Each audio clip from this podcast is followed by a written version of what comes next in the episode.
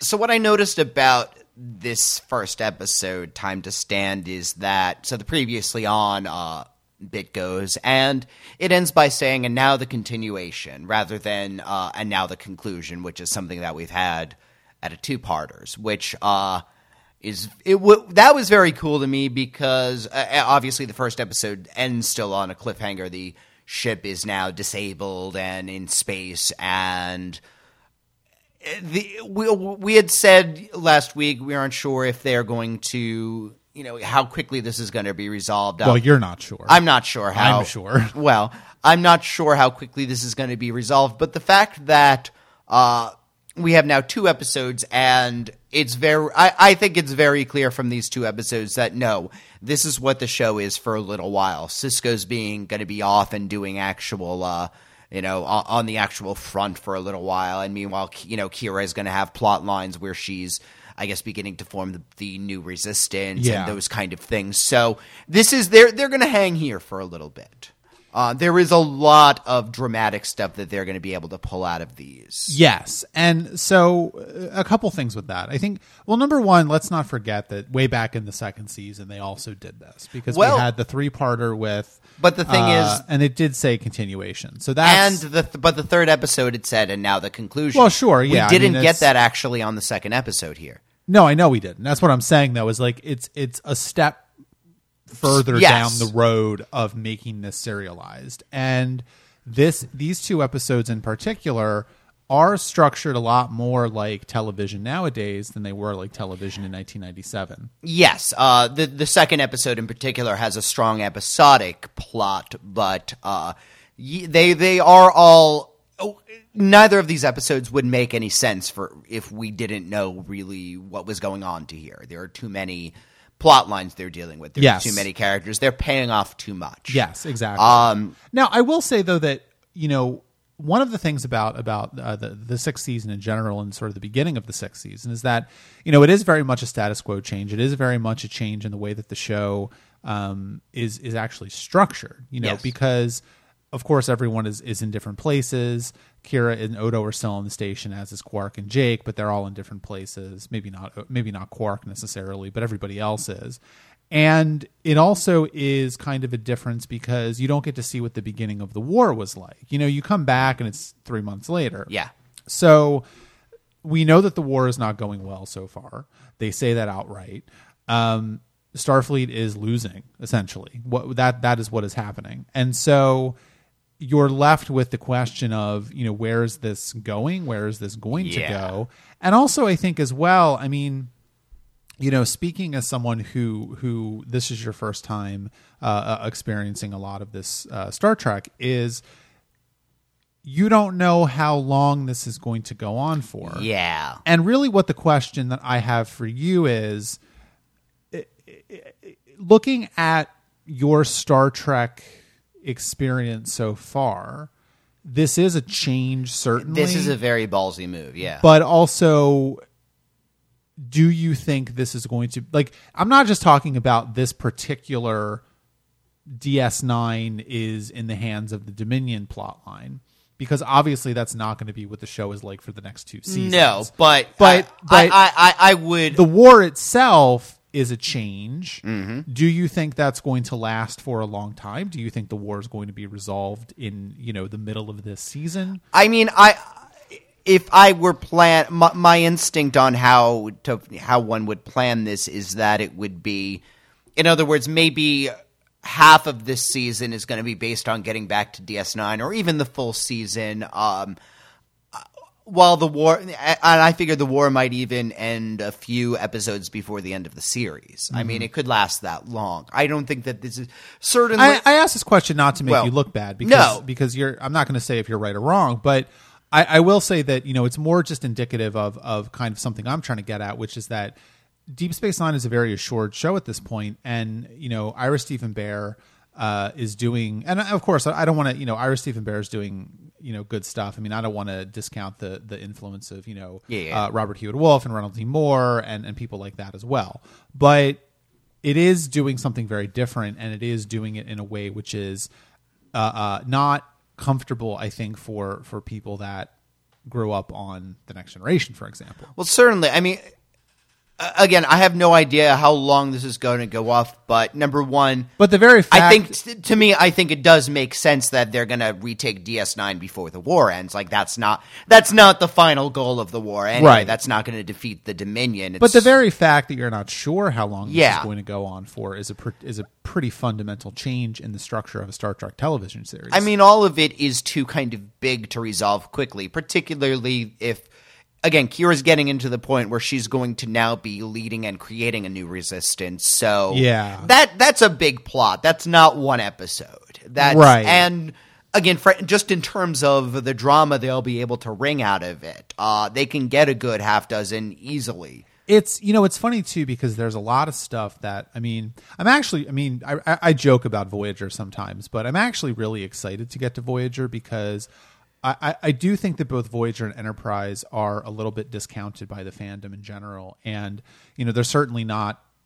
I don't want to say that they're anywhere near as good as as as the Next Generation or or Deep Space Nine, but they do have their pleasures. They do have their their things that they're good at, um, and there are some really good episodes of those shows and some good storylines. But really, what it comes down to is, I think, when we get to Voyager, I think we'll probably have to have a conversation about Iris Steven Behr and what he was able to accomplish on Deep Space Nine under the strictures of Rick Berman and Paramount, because you know, it's not. It, it, it was not a secret that Paramount was not exactly thrilled at the Yeah. direction the show was going in. You know, they didn't like the Bajor stuff. They kind of, you know, put uh, the Klingons by diktat on high. It's funny how Paramount. Deep, Deep Space Nine is beginning to seem like a show that was done in spite of Param- what Oh, Paramount it, ve- wanted. it very because- much was. And yeah, it's because all of those decisions are uh, uh, the Bajor stuff is some of what I find the most interesting uh, and resonant bits about it. The this this status quo change with the war at the end is, is fascinating. Um, and I think that you know, eh, eh, eh, you know, I don't want to go too far down the road of talking about about Voyager, but I think that the last thing I'll say about that before we you know kind of talk more about these two episodes is that really what it comes down to, I think, is that when you look at Voyager, what you see is a show that was very much uh, fucked with um, by the by the powers that be. Um, I think in response to Deep Space Nine, yeah. in a way. So there's that. again, I can see how this would be a controversial decision given where now, for example, Star Trek Discovery, one can assume that it will be able to make changes that are this sweeping at the end of a season or something like that. Uh, Oh, yeah. it will be it will be planned with these kind of character arcs, and frankly, that's the kind of television that people expect nowadays. But again, given as we've talked about, this is kind of a transitional show in many ways. I can see how a lot of people would feel because again, it's it's true. These two episodes, if you don't really know what's going on, they're not just. It's not an episode you can casually watch. No, certainly not. And I think that you know, well, let, I mean, let's talk about a time to stand because I do think that you know, like I said, the war is not going to be resolved quickly. The war is definitely a status quo change. You know, yes, the the it's kind of divided into two parts, of course, because you have the status quo change of Deep Space Nine uh, not being under Federation control. That I think your instinct that that is going to be resolved before the war plot line is resolved is is is spot on. Mm-hmm. You know, I don't think that that's really a shock Structurally, it just seems to make sense. structurally it just seems to make sense but what it does with i think keeping the characters in a very very depressed place for most of Yeah. the time to stand you know Sisko is definitely for both of them, frankly. But well for everybody yeah i mean we'll talk about kira's plotline in in rocks and shoals because whoa Yeah. but you know it is something where you look at it and you say we have never seen starfleet you know even at like the worst height the worst depths of the borg crisis or something you know back from best of both worlds you never really felt like starfleet was being this badly damaged Yeah. and everybody is so depressed i mean you know, morale is low or non-existent. Yeah. yeah but you know bashir well this is the other thing i talked about when um I see what you mean about the dataization of Yes. Bashir, and it's very done and very inconsistently. Well, part part of it is that Bash- uh, uh, Alexander Siddig uh, purposefully, and he has said this, uh, uh, underplayed those lines yeah, and and protested them because he did not want the character to become that, and they stopped writing those kind of lines for him pretty quickly. I mean, the only way you could partially justify it is that Bashir is fucking with everybody and just doing it you know, pretending to be more of a computer just to annoy Garak in that scene, for example. But uh, yeah, but that doesn't seem like what the intention was. Again, it's I'm glad that they don't apparently keep with it because it just.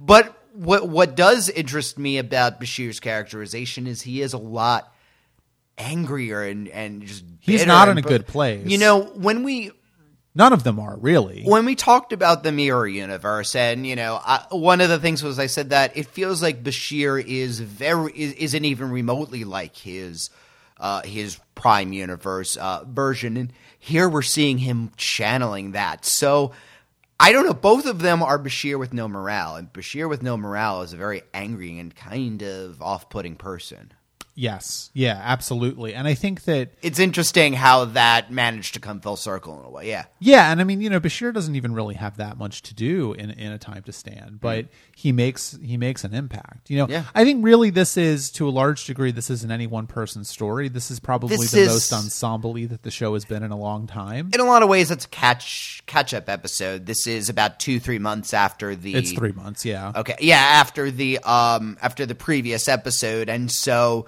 they want to show us this is what's happened in the past couple of months. Uh, You know, morale's disintegrated. You know, no one's really. The mor- morale is disintegrated. The war is not going well. Starfleet is being decimated. Um, you know, they say something about the Seventh Fleet, and that was kind Yeah. of their last hope, and that was basically destroyed.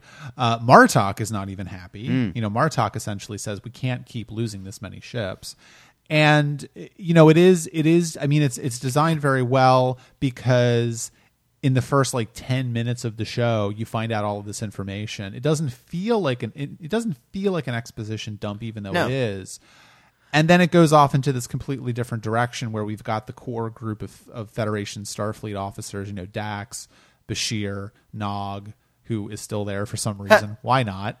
Uh, Sisko and, and and O'Brien, and they're off on a Jem'Hadar ship trying to blow up their Ketracel-white facility. They're they're there on the ship from the ship, yes, which I loved that because that that puts a very different spin on the end of that episode. Because I don't know, it's interesting because that that well, that, it really does. It justifies. Well, it, because that episode does leave with the uncomfortableness of can we justify this if this was worth it?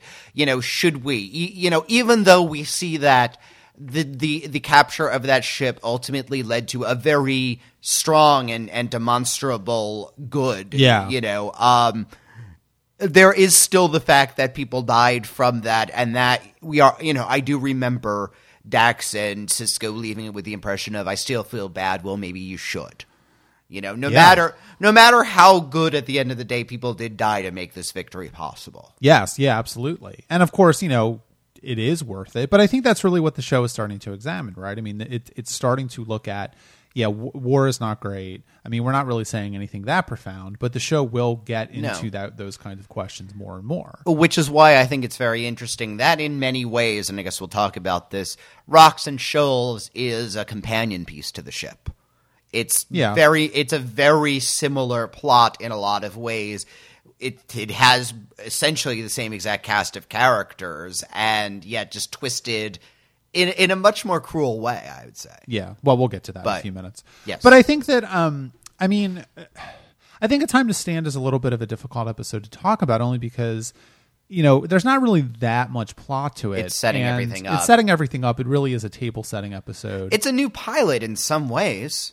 Eh, I don't know if I Well, I, mean, that it, far, but it, it, it, it, it's a mid because it, we again we are reestablishing some stuff, being reintroduced. Um, sure, no, it's not completely introducing a new situation and cast of characters, but it is serving many of those same functions. Well, I think in a weird way, you know, what's more interesting about A Time to Stand is not the the Jem'Hadar plot and is not or the Jem'Hadar ship plot and is not seeing our Starfleet characters, but is really really seeing what is going on on Deep Space Nine. Yeah.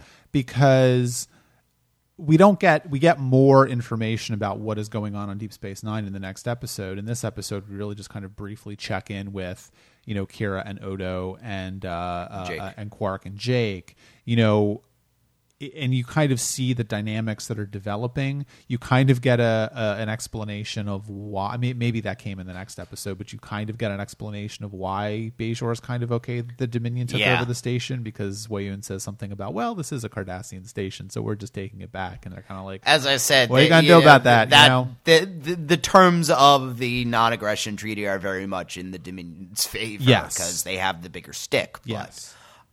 But I, Jake's bits I found very interesting because they do give a. It, it, it's a very interesting. Not.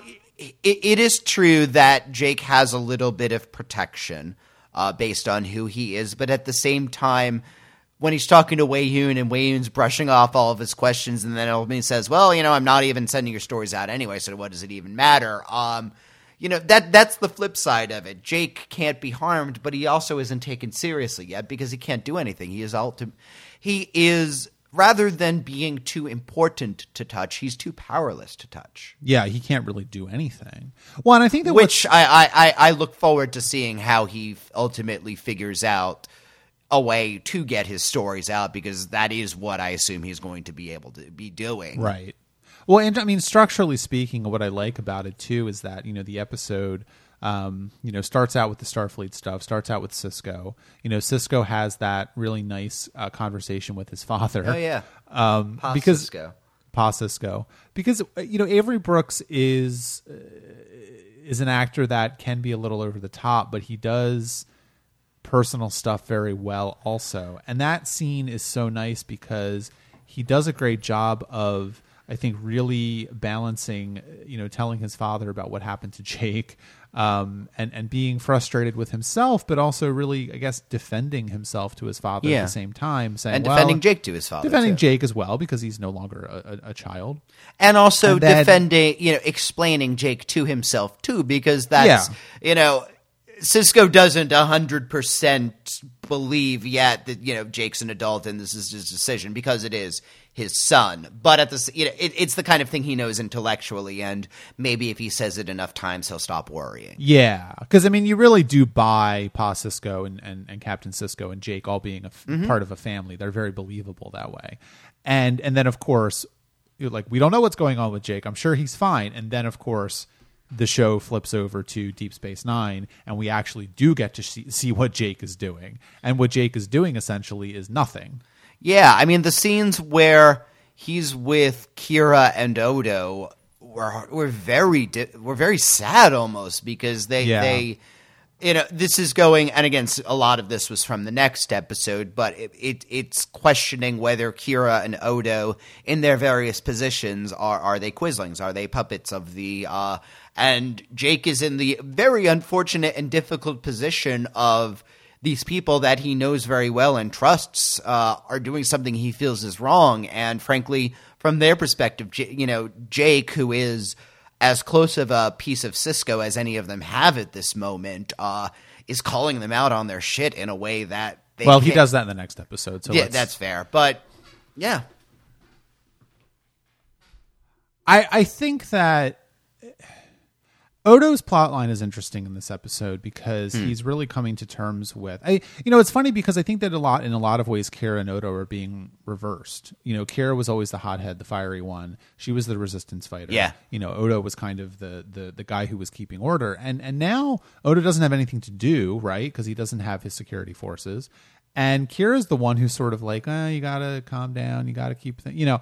And it is very much the kind of thing that I think, in a way, you know, it's it's kind of following up on their conversation from Call to Arms, where Odo tells her that he's not going to ask her out, and you know they're going Yeah. to keep that aside.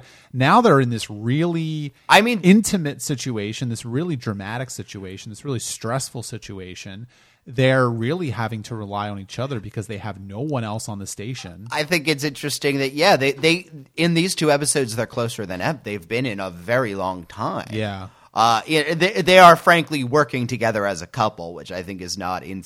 I that's very deliberate, obviously, but But it's interesting because, you know, Odo doesn't want to have anything to do with the Cardassians or the Dominion, essentially. And he's very reticent to use his founderness. well, just as you know, and this is a nice cross reference to Sisko and his use of uh, emissariness. Yeah, yeah, it is. Um, a lot of the uh, a lot of the characters in the show, or the, the, the, this has been a recurrent theme, where a character has the right to power, but is not sure whether or not using that power is right, or whether it's you know, or it may be disrespectful, or whether you know they have certain moral conflictions about wielding this power, and you know. Uh, so Odo, you know, uses his founderness to get his security force back, and I love how Weyoun doesn't even, you know, question it for a second. Um, Weyoun is fascinating because he mixes some absolute sincerity with just utter insincerity, and I can't tell where one ends and one doesn't begin. Um, well, it also makes you. I mean, it makes Yeah. me wonder to what degree Weyoun's genetic programming to think the founders are gods, you know, is is really is that a gambit? Is really there because yes, he is very deferential to Odo. He is very worshipful of Odo, Yeah. I would say, and does immediately agree to Odo wanting his security officers back. But then he immediately turns Because on the Vortinus, and he's like, "Well, now I do something for me." Well, yeah, he. It, it's a nice side effect that he's able to, and I love how Kira and Odo are dealing with this, and they know it's probably a trap, and they know that you know, uh, you know, they, they they know how well they've been played. It at this point, it doesn't matter how genuine his respect for Odo's founderness is. Yeah. uh, he he's got them. They they're exactly where. Weyoun wants Odo, Odo to be. And Odo does end the episode saying, Well, I'm going to, I've walked this line before. I know how to, you know, work. I know how to play all sides. I can do this. And I certainly believe Odo is, is capable of. Sure, Just yeah. as Kira and Odo believe it. But at the same time, they do know full well they are still walking into a trap. Yes. The, Weyoun does not is not just giving this out of the kindness of his heart. He, as they said, right now they're working with. Well, that may legitimize their order. And that's exactly what Weyoun is doing. yeah, in, in a lot of ways, frankly, if it comes down to a vote, uh, Weyoun and Gul Dukat are going to force an issue one way, and then it looks like Odo. You know, at the very least, that like those are the kind of things that can happen if Odo's not careful. Yeah, yeah. Well, I'm glad you mentioned Gul Dukat because we need to talk about the scene with Gul Dukat and oh. Kira because, That's his most sadistic we've ever seen him. yeah, it. I don't know. I don't know how I feel about it. I think that I mean some of this is colored by where Gul Dukat goes in the Yeah. future. Um, I feel like his desire for Kira Hmm. is getting a little over the top. Yeah, it, it's getting to the point where it's not him just trying. It's one thing if he wants to antagonize and demoralize her. Okay, that that's one thing, but it does seem like there are some actual. I don't know. He's obsessed with her in a way that annoys. Uh, annoys isn't the right word. He's obsessed with her in a way that kind of. I don't know. It's it's if that's his tragic flaw that's going to ultimately bring him down in the end. That's stupid. Yeah, and why Kira? Like what? Like what is really? I mean, it's it, they're trying to have a an arch nemesis antagonism. I mean, I know why Kira because she's on the show, but it, it is a little. like again, I think he thinks that she's his arch enemy. You know, she's the only one. You know, she's always been there at every turn. He's been trying to do anything, and he does have a fascination with her. As when he does say we already do have an intimate relationship, creepy as that line is, it's not untrue. Well, to me too, it is one of those weird things because, as we'll see in the next episode as well, Kira is still stationed on on Deep Space Nine. Um, but but why? Like Yeah. you know, she could always just ask for reassignment. It's not like she needs to be there. You know, I don't. You know, I think that the the the unspoken question at the heart of the episode, of course, is the Cardassians and the Dominion have have retaken Deep Space Nine, now Terok Nor again, Yeah. and have are they're administering it themselves. There are no Bajorans, uh, uh, uh, at least at the beginning of the episode, in any position of power except for Kira. What is Kira's role there? Does she have an official role? Is she, you know, officially the same thing that she was at the beginning of the show, which is the Bajoran, uh, uh, you know, liaison to to Starfleet? If so, she doesn't need to be there. I mean, Bajor can Yeah. can send someone else, and so to me, it's it's it's a little. Obviously, she's not going to leave the station because Nana Visitor and, and Kira need to be on the Yeah. show. But But I mean, you know, to a, uh, and I think we need to talk a little bit about her plot in the next episode to kind of make this make sense. But Yeah, we, we can talk about Kira in a minute, but I, there's one other thing that I want to talk about, which is that, um, and there's really, I mean, there's not much to talk about with this, but it, it, it behooves us to mention it, which is that um, they do go on this secret mission. They do succeed, right? Yeah. And at the end of the episode, they are dead in the water, essentially. Um, and then, of course, and this is why it's a good bridge for the next episode, because then, of course, when the next episode starts, they're dead. They're they're not dead in the water anymore, but they're in trouble. They're and deader the, the in the episode, water. s- you know, starts out exactly where it left. Yeah. you know, it's a little bit advanced because, of course, they have been able to fix the ship a little bit. But, but it's it's it's no it's no more of a break than if we just had a commercial. yeah, exactly, which is I think a big change for the show. Yes. Um, But yeah, let's let's talk about Kira then, because I think in Rocks and Shoals, this is a very, in a lot of ways, this is Kira's episode. I guess so. At least uh, the DS9 portions are Kira. The. DS9 portions are Kira's certainly. Um, I thought it was interesting because the first scene we see her, she wakes up at five, and the way the cut is made, it looks like she just walks right out to you know her handlers and you know goes to work. And you know, I remember thinking, oh, she doesn't even shower or anything, and she spends the episode with her hair fucked up and just very depressed. And it's like, oh no. Kira hasn't been showering or, or doing any or really taking care of herself. Yeah. and that makes suddenly this much mo- a much more difficult episode. I think to a uh, to a degree, Sisko ends saying, "All right, stay here, wait, I'll be back," and she's just kind of there, and I think she just loses all of her morale and just kind of doesn't have anywhere to go really, and just does.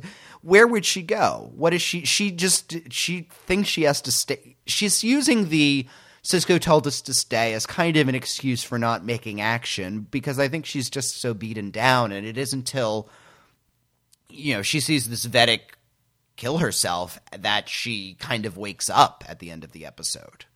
Yeah, exactly. I mean, I find Kira's storyline in this episode to be to be extremely. Um, I mean, it's sad. It's difficult, yeah. I mean, she's got a Cardassian giving her raktajino in the morning. And she's thanking him just in a way like the scene when she looks around and she doesn't have and walks out, she doesn't have any dialogue, but you it you know she's just thinking, I fucking said thank you to that guy every day and I smiled when he gave me a coffee and he was Cardassian. You know, like I think what's most difficult for Kira is that a lot of what Kira has been dealing with over the past five years has been her uh, kind of, I mean, I'm going to say dehumanizing because there's no other word for it, but dehumanizing of, of Cardassians. Yeah. Which she had to do, right, at, during the resistance. And, you know, she certainly has come to to be able to identify Cardassians as individuals and ones that she likes. She likes Ziyal. Um, even though Ziyal is not fully No. Cardassian, she is Cardassian, or at least part Cardassian. Um, I don't think she likes Garak, but she she appreciates him as an individual, and also, um, you know, her her surrogate father as well. So I, I I- I think that she is coming to terms with that, and then of course, you know, once this happens, and she's been living with what I really like about this too is that Rocks and Shoals, the Kara storyline, does a great job of making the passage of time feel very lived in and very real and you know it really does feel like it's been three months that she's kind of going through this stuff Yeah. and you feel her her just exhaustion at this she's been on autopilot for the past She- yeah, exactly. and- yeah. i mean she's essentially going and just kind of being very depressed in Quark's with odo I mean, she that's probably- what she's doing and You talk about what is her job. She probably doesn't have a job of much responsibility or import. Probably she's just doing administrative stuff while drinking a So, you know, Right. And and so she's looking around and she's kind of I think being confronted with the fact that Cardassians once again are are this kind of just just nebulous uh, uh, force to her and they're kind of this this gray thing that is just there again. And I think she's disappointed in that. and disappointed in herself for not. Be, at, she begins the. It's interesting because she's gone through the past few episodes, past few seasons, learning the Federation lessons of respect for everybody and you know dignity and individuals and all of that. And I mean, the Federation is at war with the Dominion. Diplomacy between the Federation and the Dominion has utterly, utterly failed, and so that that is why Federation modes of being are not working for her right now. Are leading her into a position that she ultimately begins to realize may be an error. That you know, if if even the Federation is fighting back against the Dominion, to not fight back against them maybe is to accept them. Well, that's right. Yeah, I think that's a good point because what that reminds me of is something that I always talk about, which is that you know most of what the Federation Starfleet is is a- believing that everyone is acting in good faith, and that you know people and organizations acting in good faith uh, will make things okay. And I think that's what Kira is trying to do in Rocks and Shoals. She's she's been very influenced by the Starfleet Federation way of doing things, and it's not working because the Dominion, by its very nature, Is not acting in is good not faith. acting in good faith. And this whole thing about the non-aggression treaty and sending uh, a Vorta, uh, you know, uh, a Vorta to, to Bajor to kind of like do a trade agreement, you know, stuff like that. You know, Kira is kind of, I think, she knows what the real score is because by the end of the episode, they're setting up this resistance, and who knows where that's Yeah. going to go. But I mean, I know, but you know, uh, you don't know. Um, spoiler alert: they blow up Deep Space Nine. Wow. No. Um, but it is one of those things where you look at it and you say, you know, Kira is very disappointed in herself during this whole episode. Yeah.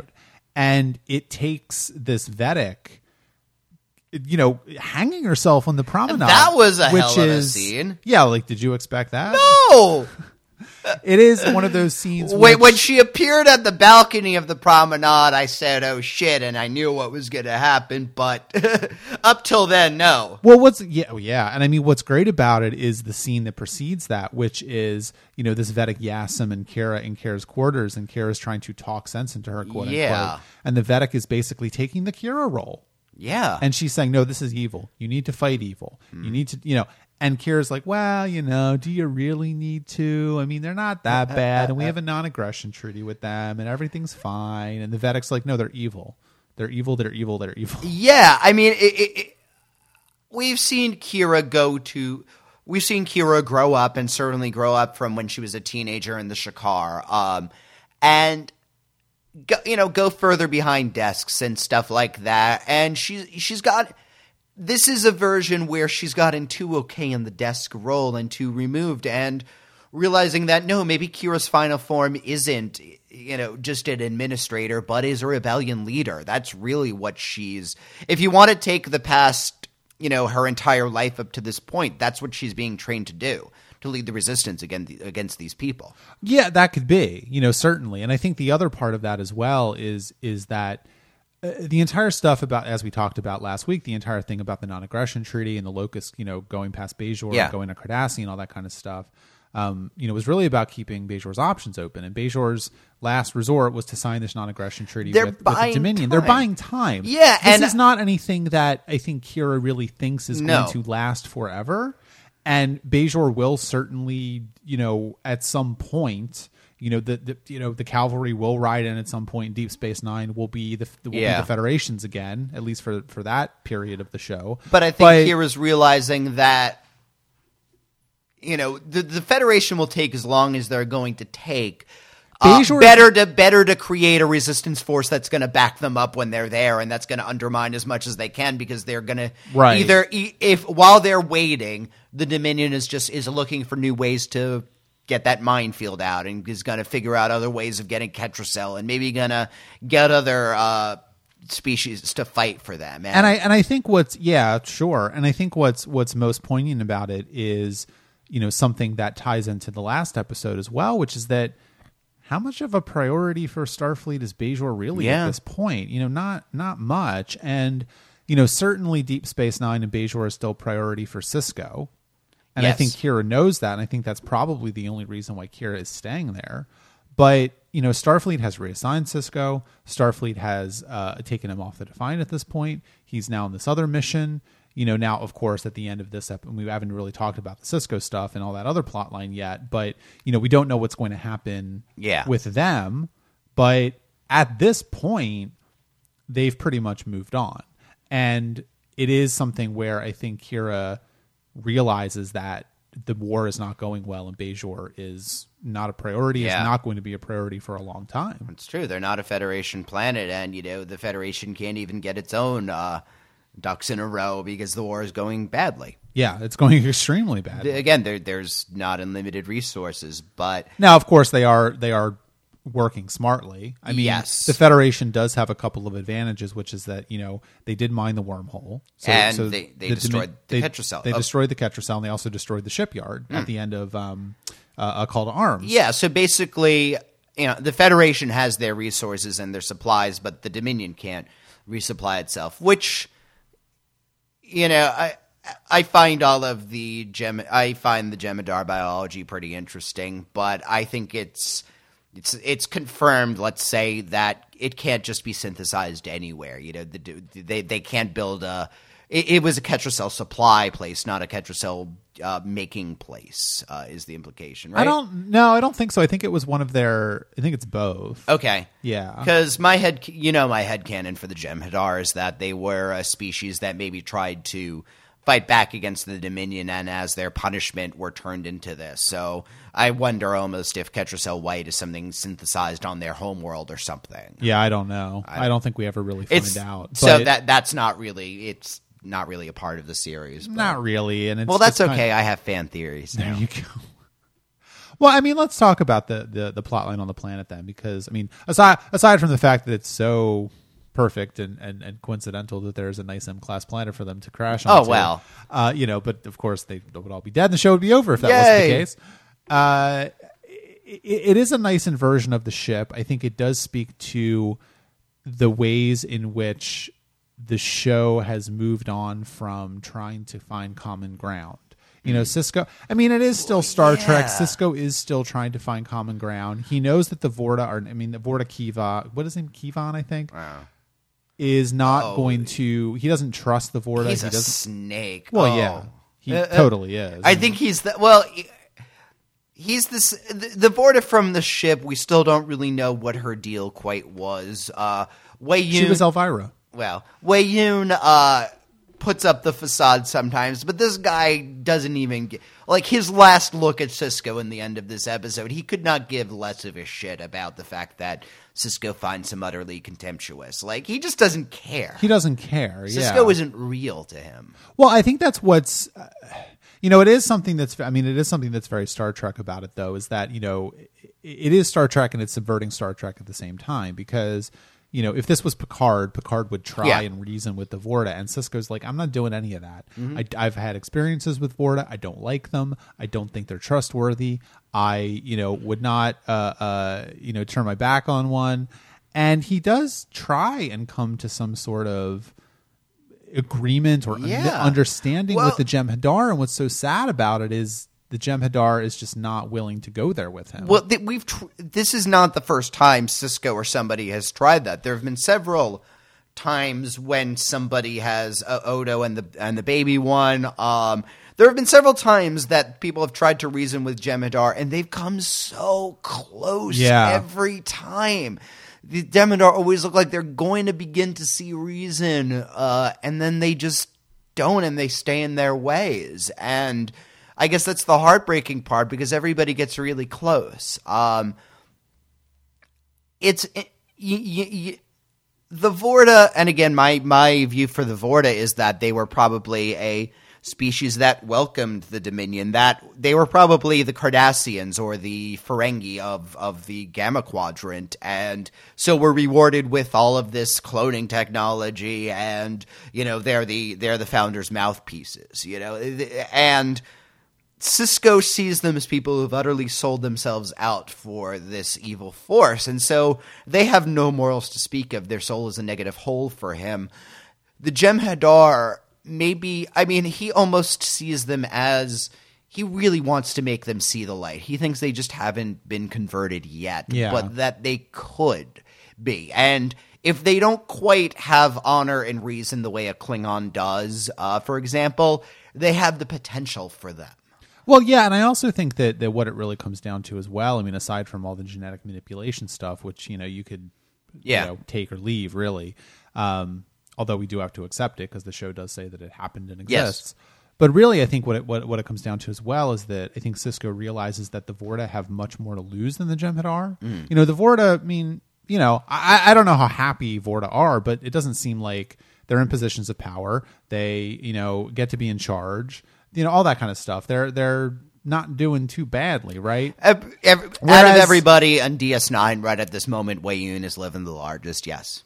Whereas, you know, the Jem'Hadar are essentially live action weapons. I mean, there's no Yeah. Uh, reason for them to exist that is not fighting and dying for the Dominion. And Sisko is trying to convince him that there's more to life than that because I think he sees an opportunity there. Mm. Now, he hasn't been able to succeed yet. Maybe he will at some point in the future. We don't know.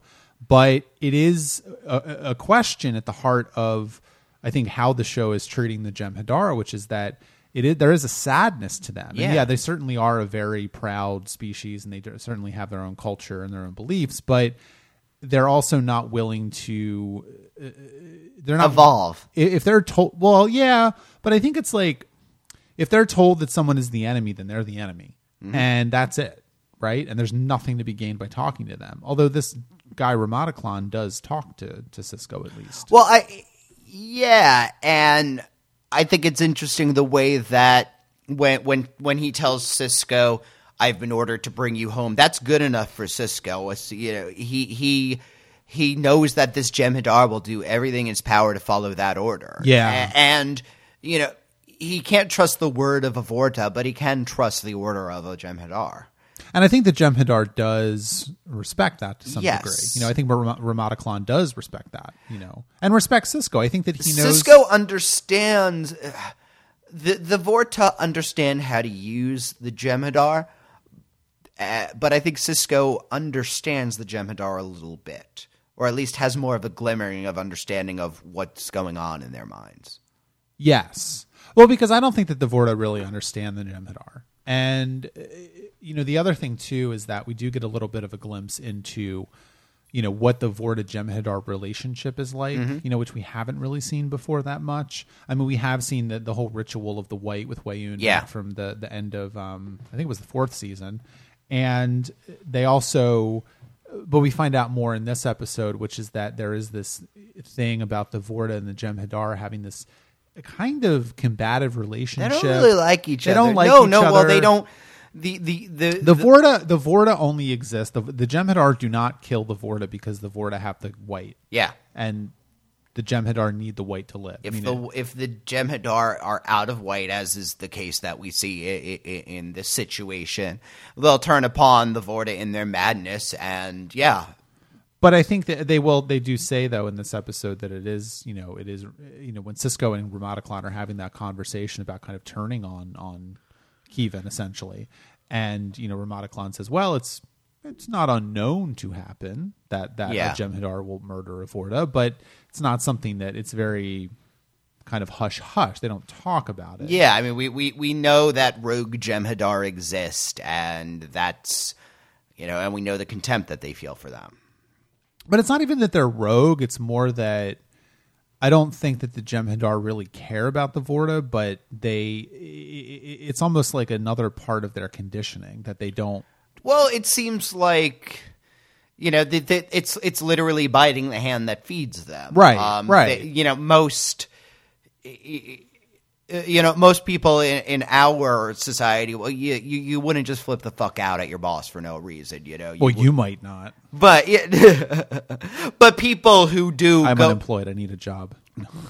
But I mean, that's exactly under, that's exactly making my point. Somebody who you know freaks out and you know curses out their boss, you know, or whatever we think of them. That's not a sane thing to do. That's not the right thing to do. I mean, Right. and that's how, in a way, the Jem'Hadar think about someone who turned on the Vorta. Well, he's the one feeding you white. Why would you ever do that? Yeah, yeah. But I think it is it is interesting that the show keeps finding uh, uh, Jem'Hadar that will question the Vorta and will question what they're told because Well, the maybe that means that questioning the Vorta and what they're told isn't as rare as they would like you to believe. Um, that could also be the case. it's very clear that there is there is a lot of fear keeping both parties in check, and that it doesn't.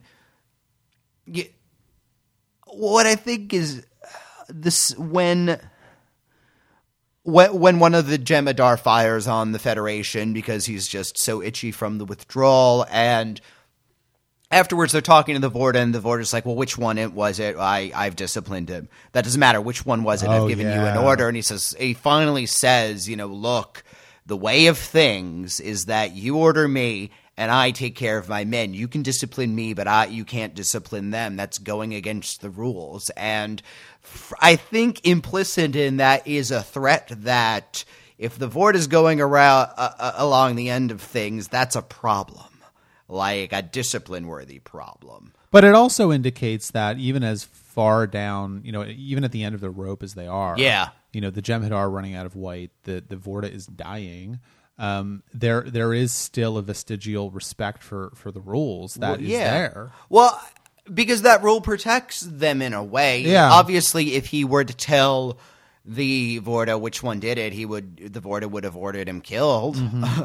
um, but that makes it clear that there are things which the two do inhabit different spheres. Just as there's plenty of shit that the Vorta knows that he's not telling the Jem'Hadar. There's stuff going on with the Jem'Hadar that they don't tell their Vorta. Yeah, They don't tell their Vorta everything, and so, orgies, uh, aw. Jem'Hadar orgies. Jem'Hadorgies. That's why they have no interest in women. Um, yeah. So I, I, I get, and frankly, I, I get the sense that if more Jem'Hadar feel this way, they are either aren't talking to each other, and if they are, they're keeping it really secret. I don't think that the Dominion or the founders would allow a Jem'Hadar Facebook. No. Like I don't think that exists. the Jem'Hadar are not texting each other. Aw. Yeah, no, I think that that's true to a large degree. I mean, you know, really the Jem'Hadar that we've seen so far, you know, we know that they don't have sex. We know that they don't have families. They're grown in vats. Uh, they have no family ties. It doesn't seem like they really have um, friendships as we would understand them, although there is a respect and there is sort of a, tightness in the camaraderie there in the unit. But that's really the extent of it, you know. And so it doesn't seem like different J- different Jem'Hadar in different units really ever talk to each other that much.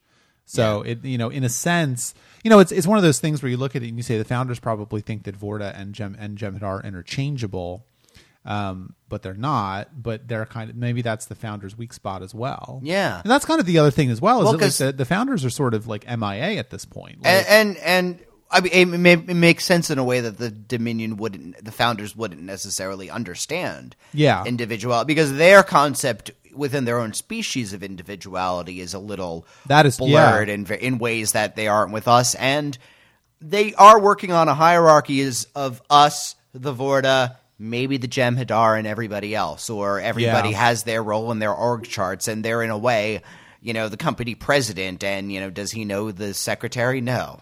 Yeah, yeah, that is true. Yeah.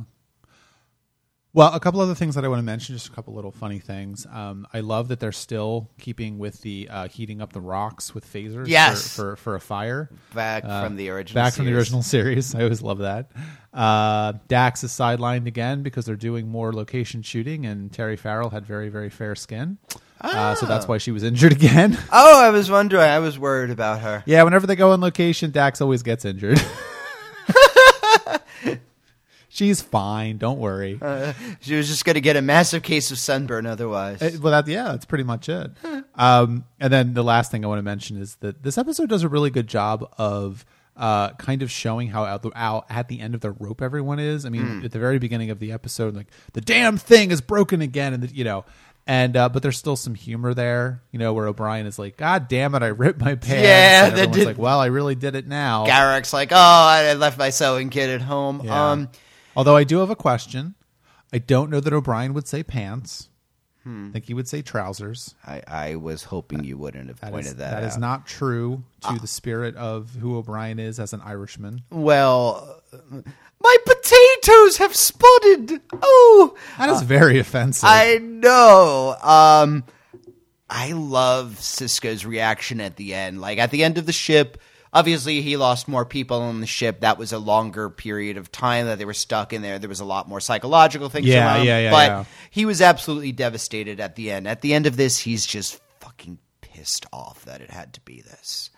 It's just he just thinks you know uh, the low. Uh, this Vorta is the lowest scum of the earth to him, and he's just fucking fed up about it. Yeah, because now he's got to deal with this asshole, and he doesn't want to deal with uh, that. Yeah, and again, that's the and there's no way he could punish him because he's looked at the Vorta looked at all of his possible options and decided that life in a Federation prison was probably the cushiest one out there, and he's right, you know. And I would like to. Be, I mean, I'm sure a Federation prison is nicer than my apartment.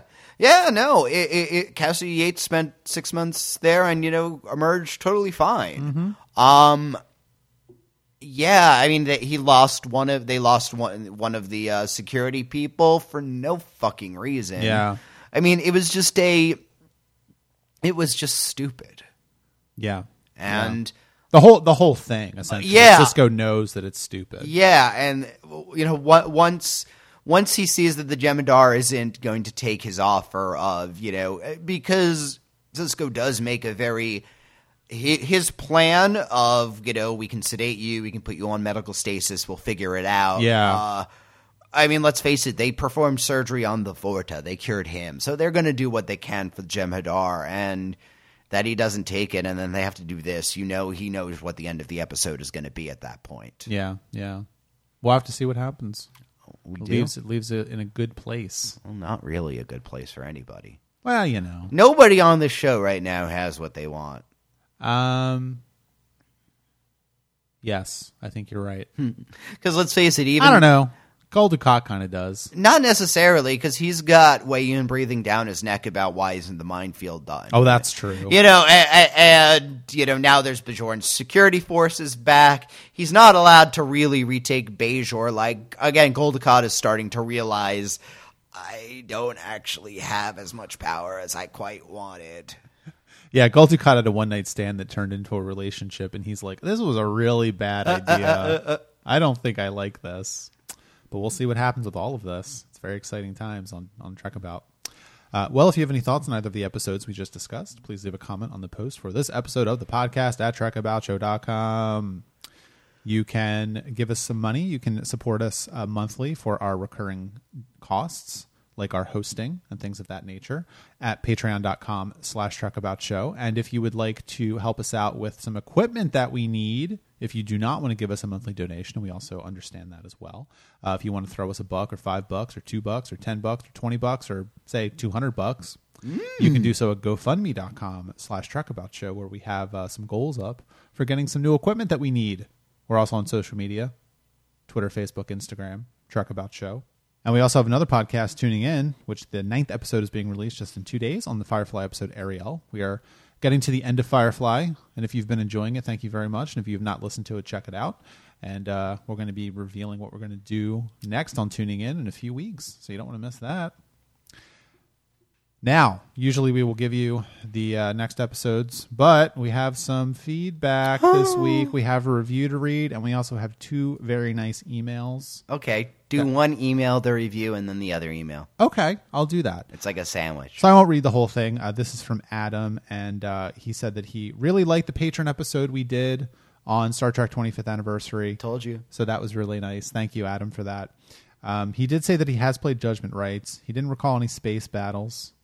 Sounds like they eliminated a lot of the more annoying elements of the first game for the sequel, so that's good to know. Maybe we could play it. Maybe we'll play it. Uh, and he also has a uh, suggestion for us. Okay. He says that he'd be interested at some point in hearing us, dis- us dissect William Shatner's acting style if we're interested in doing that. So I could, we could also talk about his music. I don't know that we have the technical knowledge to critique William Shatner's acting, but then again, I'm not sure that William Shatner does either. So maybe we will do that at some point on a Patreon episode. So thank you very much for that, Adam. We do appreciate that. Hooray! Now the review. This is from Picky Penelope, and it's long, so I will not read the whole thing. It's a similar format. A couple folks watch a show and kibitz about it. Maybe it's a new show, maybe it's an old one, but the general style of this type of podcast remains similar. A couple things set Trek about apart from the pack. First, Eric is a Trekkie who is guiding Richard through Star Trek for mostly the first time. This is not a completely original approach, but it works well for the show as it gives some focus to the conversation and helps them to keep things moving. Yeah, it does. Next, both of our hosts are gay. We are. I think so. Okay. I mean, I know I am. All right. Are you? I am. What? I finished my sentence. Okay. Next, both of our hosts are gay. So what? I've been saying that for years. But having listened to many Star Trek podcasts, I confess that it's refreshing to listen to one that isn't constantly telling me how hot some female actress or others. I have to say, by the way, Nana Visitor's butt is looking real fine. Especially I, unshowered. I can't. No, I can't even pretend to do that. I have never looked at her butt. It's just a nice change. Also, the fact that they're has also seemed to inform their perspective on many of the episodes and character interactions. That's very nice. Very, very nice. Thank you so much for that.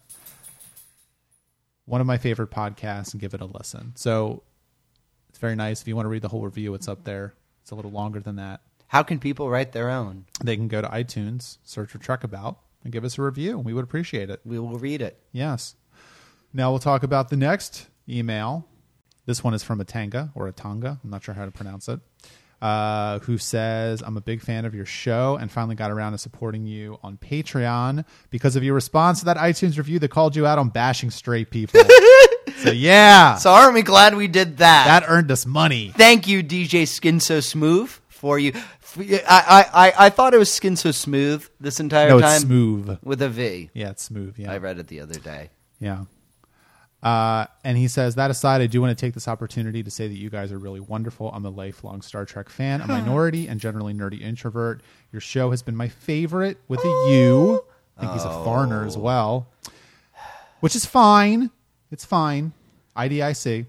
Uh, your show has been my favorite part of going back to work after the weekend for a long time now. There's really nothing else out there like the kind of commentary and humor and production values that you two put out. And if you'd like listeners for those production values to continue, you should look at our GoFundMe.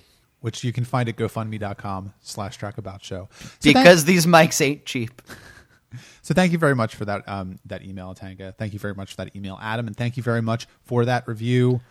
Picky something. I've already closed it. Picky Penelope. There you go. And anyway, Penelope. all three of you, thank you for your comments and thank you for your continued listening. We love you. Yes. Well, I don't know if I'll go that far. I don't give my love out as easily as Richard, but I, I, have will so say much love to give. that I will appreciate you. And you know, if you want to send us an email, trekaboutshow at gmail.com, why not? You can send us an email, I guess. We'll read it on the air. Maybe if it's good, or if we have something to say about it. All right, next Yes, week. do we, there are things that we have nothing to say about in the world. That happens. It, it does happen. Yeah, I, I don't have like much to say about say baseball. Mm. Well, when I told you Kenny Baker died, you're like, who? Oh, okay. Yeah, that's true. Well, next week we are going to be talking about the episodes Sons and Daughters, which is the return of a character that we have not seen in a long time, and Richard's going to be very very upset. Oh my god. Yeah, yeah. And behind the lines. So we'll talk to you then.